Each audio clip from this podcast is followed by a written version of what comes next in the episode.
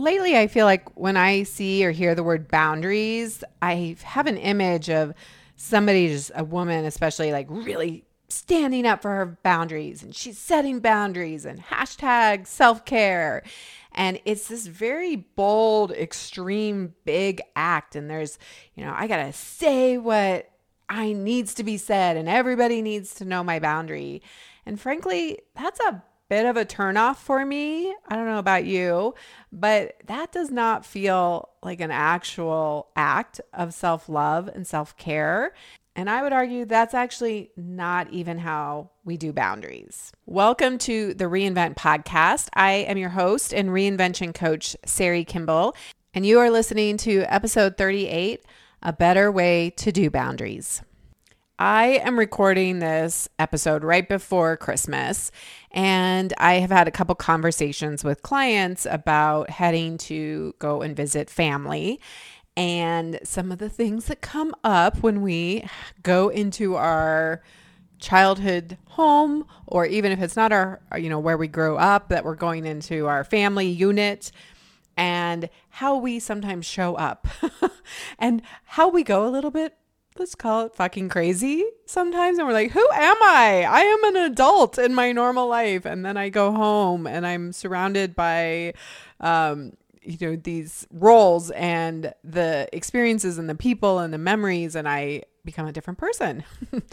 and then sometimes we go, you know, we swing hard to one side and we're like, I have to set these very clear boundaries. And we really try to put a lot of self of control into that to try to make ourselves feel better.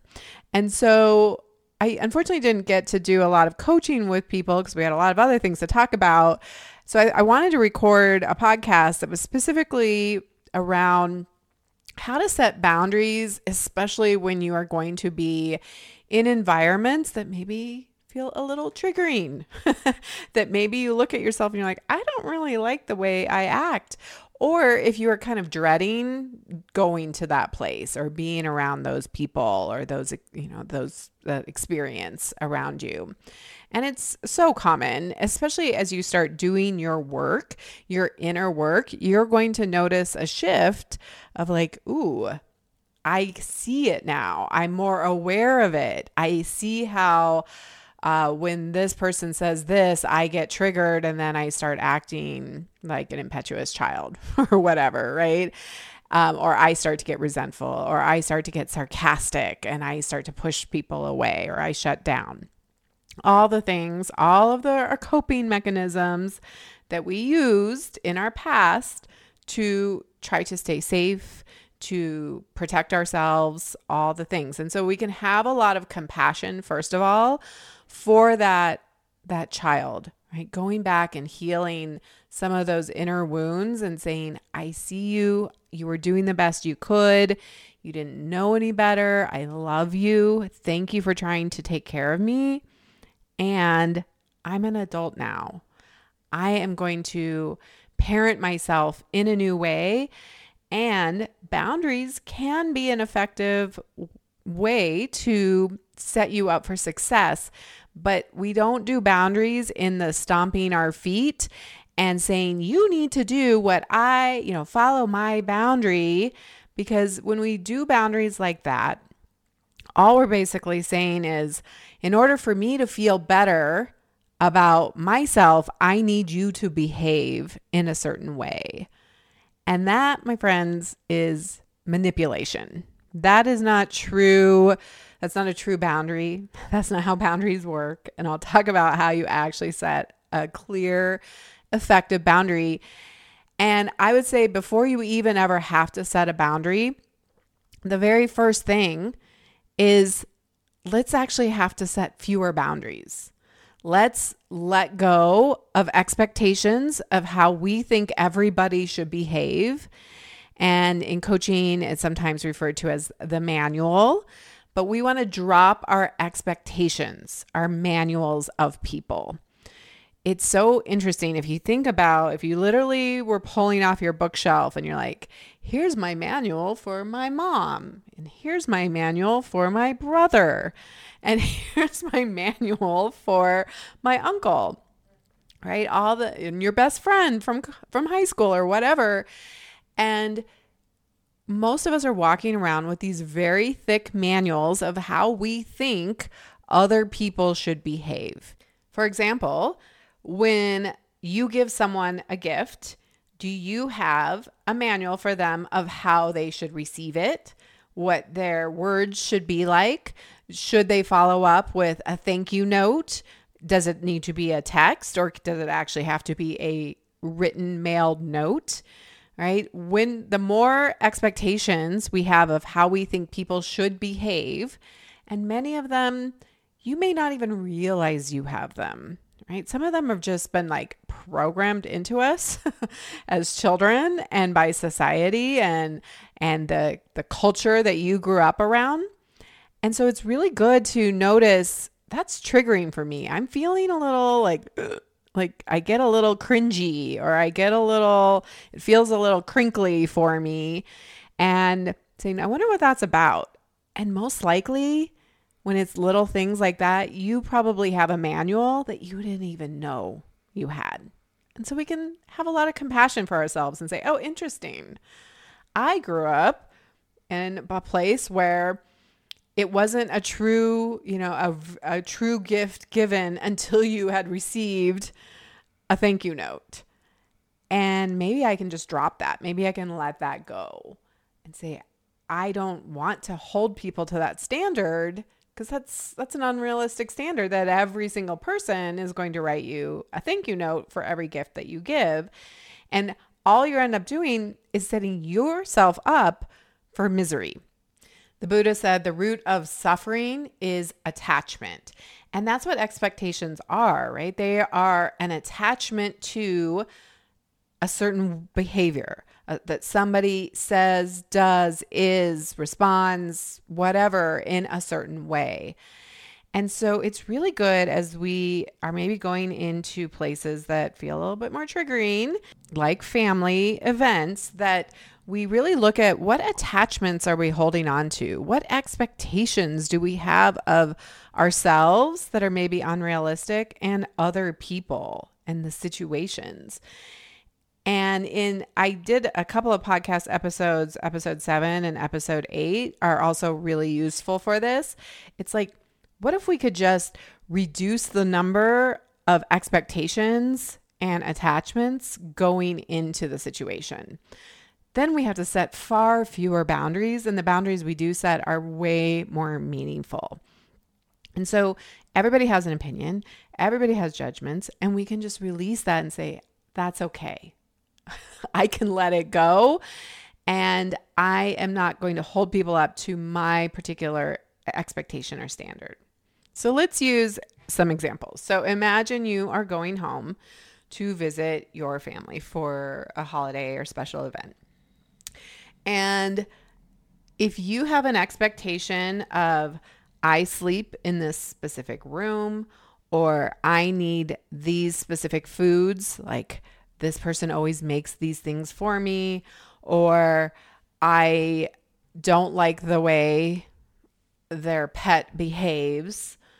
And I'm walking into it with all of these manuals about where I sleep and how people respond to me and what the animals do and the food that should be in the kitchen. I am setting myself up for a nightmare, disaster right? Because the second that one of those things does not come to be, the second that uh, your parent says, "Oh, actually, we put you in this room," then you're you turn into a totally crazy person where you're like, "What?" if you have expectations, if you have attachments about this is how it should be or that they greet you in a certain way, or you open the cupboard and there's not the thing that you think should be there, or your the the dog jumps up on you because that's what the dog always does. And yet you somehow think that that dog shouldn't. So we're creating a whole lot of suffering uh, it, right there just by walking in with this heavy backpack of all of these manuals of how things should and shouldn't be. Versus if we can just know ahead of time and we coach ourselves to say, you know what? that dog jumps up on me every single time. I bet it's going to again. What do I want to do about it? And we just assume we expect we change our expectations. We it's almost like putting your expectations really really low setting the bar really low and then you're always pleasantly surprised if the dog doesn't jump up on you. This may or may not be a personal example. I was trying to think of things that weren't too challenging uh, in my own family. In any case you know, you can take that as far as you want, right? Uncle always says, you know, terrible things about ex president or political conversations. And you're just like, yep, that's what uncle always does. Instead of like, he better not, I don't think I can handle it. He better not talk about it. Instead, just assuming that that's what uncle is going to do. And we drop our manual. So the easiest way to set up good boundaries is to set fewer of them, to drop your manuals, to drop your expectations, to just let people be human. Let them be who they are. It's the craziest thing that we think people should be different, and yet they have been the same person. They have probably been doing the same thing that has annoyed you and drives you crazy for your entire life. And yet we think this time will be different. And that's where we drive ourselves fucking insane.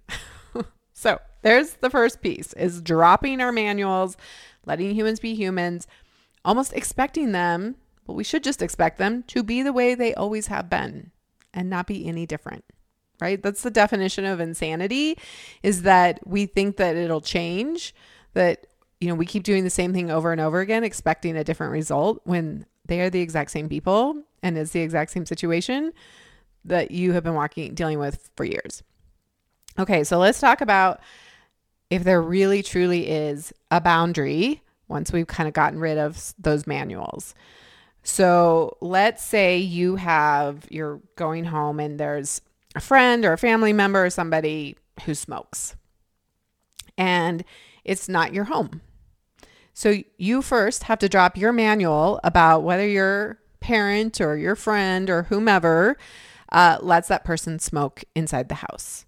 Okay, that's not your fight. That's not your boundary to set. And we again need to just expect like, oh, so and so will be there and they're probably going to want to smoke in the house. And my mom lets them. Okay, so that could be an example. But let's say you are like, I am not okay with that. That is a boundary of mine that I don't like to be around cigarette smoke. So a boundary and this is where I think we get it really wrong on, you know, Instagram and whatnot, where people like set your boundaries, is we think that boundaries are about controlling other people's behavior and they're not. They are about here's what I will do when you do X, right? I have established that this is a true boundary for me, that this is important and I'm not going to let this go. I don't want smoke being blown in my face. I don't want to be around it. And so if you choose to do, to light up, and my mom or my friend or whomever is okay with that in this house, then I will do X. And in this particular case, it's probably, and then I will remove myself. Right? I will go outside. I will go for a walk. I will go to my bedroom. And you don't ever have to tell anybody your boundary. This is not about you, you know, planting the flag and and really standing up for yourself once and for all. This is a quieter kind of strength. This is and you could say it. You could say, you know, Aunt Edna, I really don't like being around cigarette smoke and I would really love to stay. And I love you, but I would really appreciate if you not smoke around me. And if you do, if you choose to, I still love you, but I am going to remove myself. And so you could choose to say it out loud. And many times we don't because a boundary is not about controlling anybody else's behavior. It is changing our experience by saying, This is not okay with me. And here's what I will do. A boundary is for you and not for anybody else. I don't know about any of you. Um, I grew up not my stepmom, but um, with my real mom, I grew up with a very critical parent. And I know a lot of my clients uh, have to work around very critical parents as well. And, you know, unlike smoking, right, that's like a physical act that you can clearly be like, they are not smoking and then there is smoke right there's there is lighting and there is smoke and smell and all the things is that we can have boundaries let's just take a critical parent let's take that as an example so your grandmother starts in on her usual thing that she always gives you a hard time about whatever that is your weight your lack of kids your unruly kids, your um, where you live, your political views, whatever it is, right? That they start, she, this person, starts going in, you know, saying the things that imagine that she always says. So, first, uh, recognizing that she's probably going to do it again. And so then we're a little bit more prepared. We're not pretending like like it's all sunshine and daisies and roses and then we're like we're caught off guard that that they say the thing that they've always said. So we can definitely be more prepared for it and we can state a boundary in our head. We don't even have to tell this person. We don't have to tell grandma anything. We can say and we have the boundary ahead of time that if grandma starts criticizing the food I'm putting on my plate, the clothing that I'm wearing, the kid thing, whatever it is, that we can have a boundary for ourselves that is that is out of self-love. And it's not about changing her. And so that might look like it might just be a, a simple like, I hear you, grandma. I know you feel that way. Like we're gonna shut the conversation down. At, and so that might be step one. And then maybe step two is if it continues, you get to choose, I'm going to leave the room. We're not trying to make grandma change. We're not trying to get her to shut up. We're not trying to get her to leave. The only person that you are responsible for and the only thing that you have control over is your response and your actions. And so in that moment, you can choose to change seats. You could choose to get up and leave, right? You can choose to turn and have a different conversation with somebody else, but you are Maybe the boundary is just like, I don't react, I don't respond. And so you know the person, you know the situation, you know your own self, but having that boundary ahead of time of what will you do when, not if, when this person says XYZ or some vein of that. And then lastly, I want to offer um, I know I have gotten into trouble with boundary, internal boundaries for myself.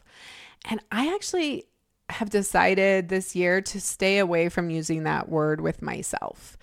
So in the past, I'll just take drinking because I um, have worked through a lot of over, working through over drinking. And I would tell myself, I would like negotiate with myself ahead of time, be like, my boundary at this Christmas dinner is I am only going to have three glasses of wine. That's my boundary for the whole day. And then I would be like arguing with myself and having these conversations. And it just wasn't great. I think it's hard to have boundaries in the true sense of the word with ourselves. And then I would cross my boundary and then I would beat the shit out of myself and then I don't trust myself to honor my own boundaries. And it only takes once with a, you know, another individual with grandma, per, you know, in this case, is that when you do it once or twice, you start to develop real trust with yourself that you're a person who honors your boundaries with others. But I think on internally, we can get into a pretty negative cycle where we keep saying we're going to pledge ahead of time that we're going to have these boundaries about I'm only going to eat one piece of pie or I'm only going to have this amount to drink or I'm only going to stay up until this time, right? Whatever it is. And then we we negotiate with ourselves, we don't do it, and then we start to develop evidence that we don't keep our own boundaries to ourselves. And then it starts a really negative shelf shame spiral, beating ourselves up. and we continue to not get the results that we want. In my case, would have been over, uh, you know, less drinking and not over drinking because I want to feel better in the morning, not worse.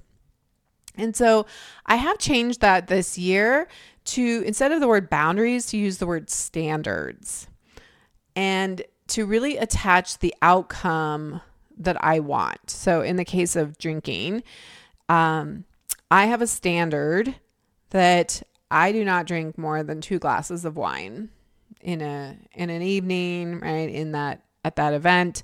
And that has become a standard for me this year in general in my life. And I have a lot of evidence now, just personally, that whether I'm staying in or I'm going out, I just I do not feel good with any more. I it's not that I couldn't even handle it. It's like I feel like shit the next day. And I have decided that I actually really prefer to wake up feeling better than that. And I don't really want to waste any more mornings being, you know, that like semi hungover kind of thing. So I have evidence where I have shown up for myself. I've honored my own standards. I've held my own standards. And I just like the word standards better because there are times when we choose to not meet our usual standard. There are exceptions. And I think a boundary is something pretty tight. It is really like no. you you know, it's a over the cliff kind of thing, right? There's it's very black and white versus I have high standards for myself and I keep them most of the time and there is room for human human behavior, human error, and I don't beat the shit out of myself if I fail to meet one of my standards. I I have a lot more grace and I really try to look at it through a different lens of like, oh, I see what happened there. What can I learn? Oh yeah, this is a reminder of why I really don't drink more than two ever. So I, I wonder in your own experience as you maybe are going into family events, uh, maybe getting away from the word boundaries and some of those um, black or white thinking, and instead looking at it as like, I set standards for myself because I love myself, because this is self care. This is true self love that I know I'm going to be the best version of myself if I only have one piece one dessert or I only drink this much, right? Or whatever it is. And and there is room to choose to to not meet your standard and you're still a perfectly worthy, amazing, lovable human and then the next day we just reset the standard and we get over the shame spiral beating the shit out of ourselves and then the black and white thinking and all of that junk. All right, that's what I have for you today. I hope that was helpful as you're heading into a family situation um, and anything that can be triggering. Try this in traffic. This is a traffic driving is a great opportunity to practice your manuals and your boundaries for sure. It can be an everyday sort of somewhat non-threatening place and then go start practicing it on the things that are a little more triggering like your family so fun. I hope everyone's having an amazing holiday season. I do hope that you will um, think about setting some true boundaries, but limit the number of boundaries. And we do that by dropping our manuals, our expectations, and our attachments. If you would like support with this, I would love to be your coach. And you can go to reinventioncoach.co, fill out the form there, and we will schedule a powerful coaching call. Imagine if you had your life back, if you were not, you know, the outside circumstances were not running your life, but you could go to family events, friend events, and show up as your true, authentic self and let others be the same. It's a truly awesome experience, and I highly recommend it. Until next time, have an amazing week.